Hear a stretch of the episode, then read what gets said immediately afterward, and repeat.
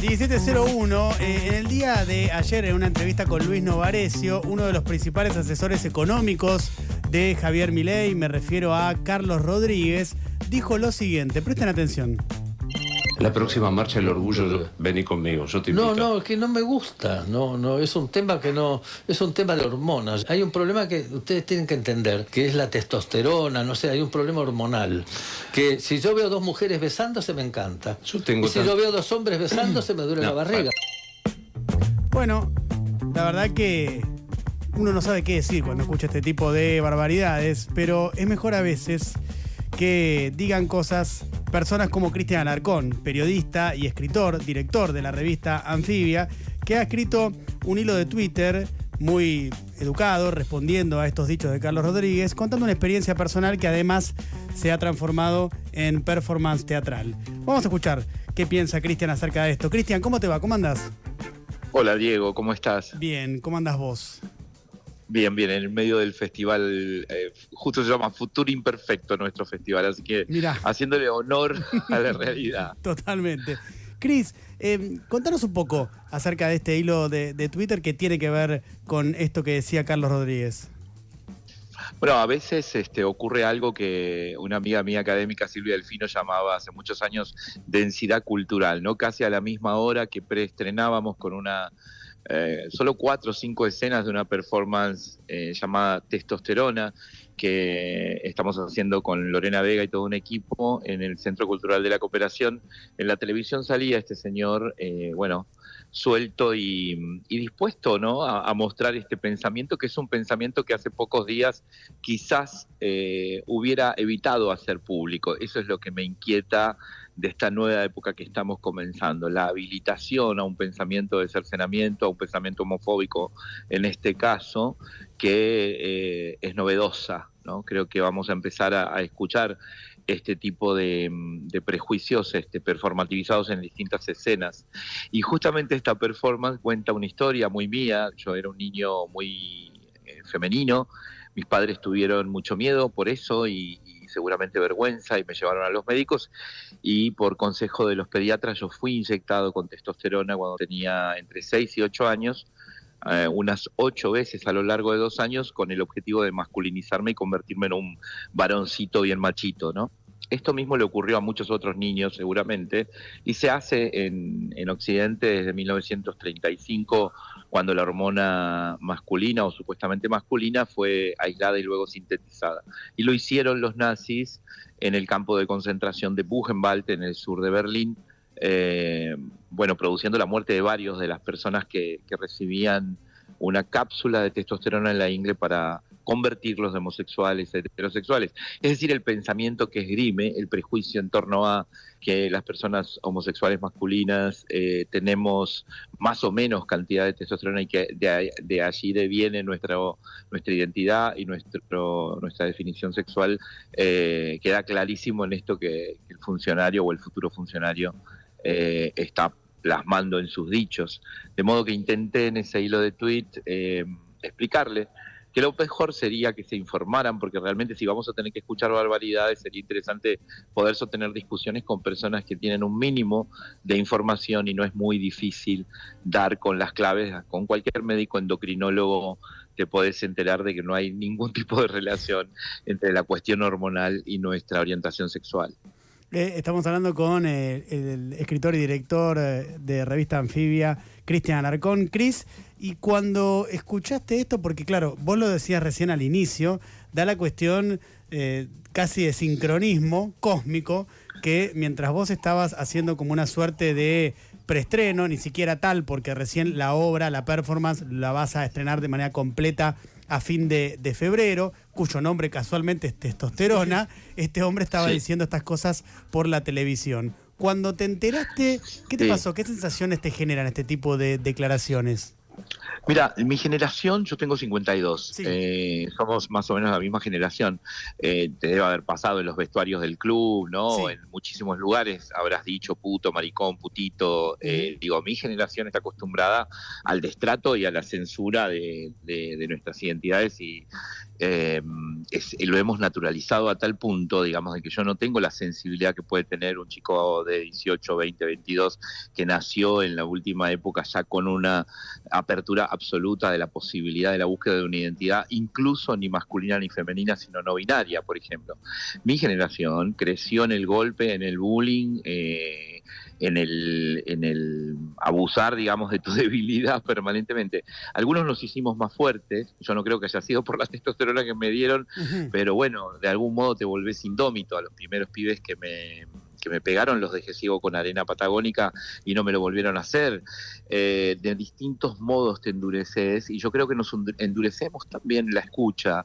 Entonces, eh, eh, mi generación es una generación que ha tenido que, entre comillas, soportar, perdonar, tolerar el comentario homofóbico en muchos modos, incluso en nuestras propias familias. ¿no?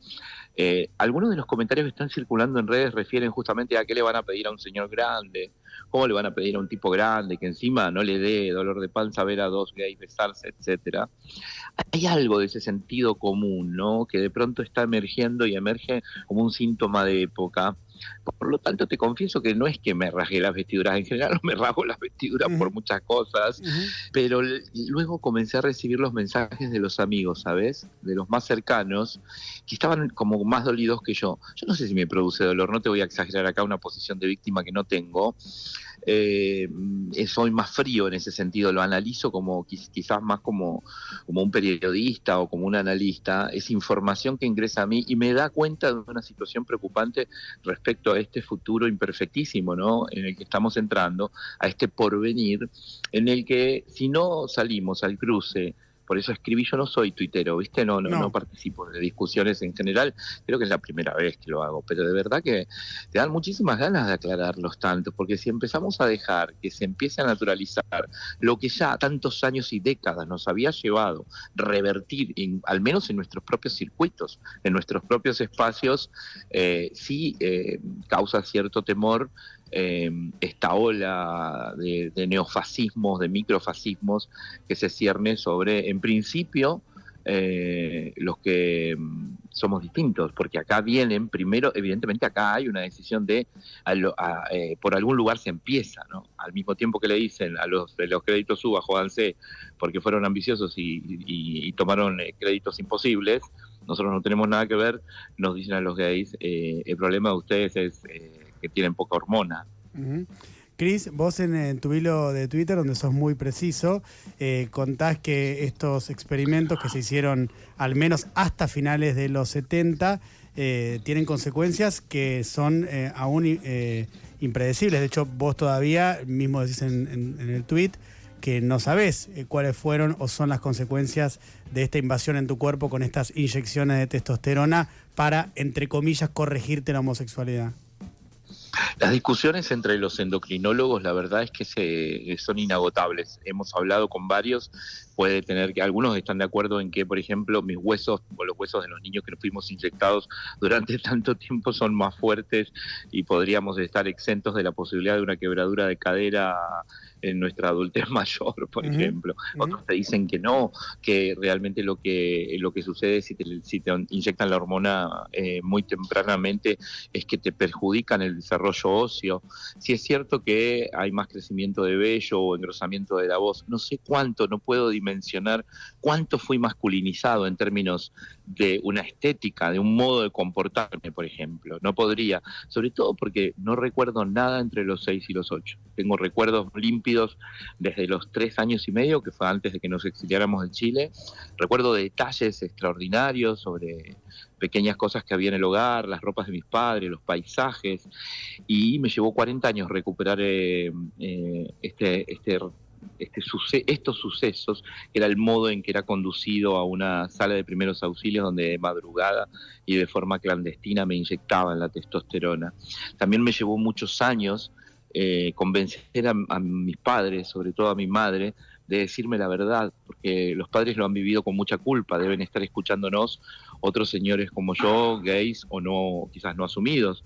Eh, también, ¿no? Porque mi generación, no te olvides que, o sea, yo me asumí a los 25 y era, eh, página 12, éramos muchas las personas, los, gays, y los, los demás no lo habían hecho. Yo porque era, digamos, como el, que venía de afuera, y estamos hablando del 95, era difícil para mi generación asumirse. Hubo mucho gay de mi generación que se asumió casado con dos, tres hijos a los cuarenta y tantos. Claro. Eh, es impresionante lo que ha cambiado la cultura en 20, 30 años, eh, pero esto es así. De modo que, mm, que bueno, que eso es una historia que me costó recuperar, y es una historia que uno recupera de, atrasos, de, de, de arramalazos, ¿no? Hola Cris, ¿cómo estás? Acá Vera. Eh, ¿Por qué crees que siempre estos discursos neofascistas de ultraderecha, por qué siempre arrancan con las diversidades? O sea, escuchábamos esto, ¿no? Y hace poco Venegas Lynch hablaba de la posibilidad de derogar el aborto. ¿Por qué siempre arrancan por ahí con esos derechos? Porque pareciera que es por el la mismo punta motivo que lo que primero, claro, Verita, lo que pasa, lo por el mismo motivo porque lo que prim- lo primero que hacen es defender al niño por nacer o al bebé, ¿no? La madre y el bebé, el núcleo familiar. En el caso de, de gay, lesbianas, travestis, transexuales, personas no binarias, yo creo que estamos en la mira porque intentan con este discurso construirnos en el lugar de lo abyecto. Eh, personas que no son personas, personas a las que les falta algo. En este caso lo que se está diciendo es a los homosexuales les falta testosterona. Error químico, por cierto, o sea, realmente que no tiene nada que ver. Mira, el uso de la... Es muy interesante el, el- el- el objeto testosterona, ¿no? Como sustancia, porque es muy contemporáneo. Hay un, un uso de testosterona creciente en este momento, porque los varones mayores de 50 años que pierden la libido, en su andropausia, están recurriendo a las inyecciones de testosterona para aumentarla. Y luego porque hay más jóvenes o no tan jóvenes que hacen transición de mujer a varón, por lo tanto los trans varones la usan. Pero lo más interesante de, de- de lo que descubrimos en entrevistas con usuarios actuales de testosterona es que personas no binarias que no tienen ninguna intención de identificarse ni con el género masculino ni con el género femenino, también la utilizan en su transición a persona no binaria, ya no porque buscan rasgos o, características más físicas masculinas, sino porque la testosterona de verdad provee una profunda sensación en principio de bienestar, de vigor y mejora su, su salud eh, mental. Quiero decir, la testosterona no es una sustancia no, química del cuerpo humano que se produce solo en los varones, las mujeres también producen testosterona, del mismo modo que los varones producimos estrógenos.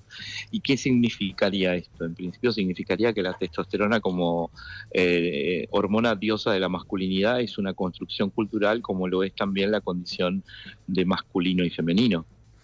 Eh, Clarísimo, estamos hablando con eh, el periodista y escritor, director de la revista Anfibia, Cristian Alarcón. Cris, eh, esto... Perdón, que- Diego, pero sí, hay algo que me preguntaba Vera que me quedo colgado y no lo Sí. quiero dejar de lado. sí, sí. Cuando nos preguntamos por qué primero con los gays, por qué primero con los putos, ¿no?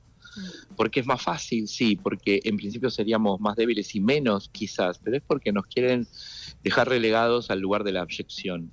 Tenemos supuestamente una sustancia menos que los demás, hay una falla de nacimiento, es biológica y no es cultural, no es una decisión nuestra la construcción de nuestro universo como sujetos deseantes, ¿no? Entonces, tenemos un origen abyecto y por lo tanto vamos a tener prácticas abyectas y es la supuesta abyección del beso entre dos hombres lo que le da arcadas a este señor y le da arcada a otros señores.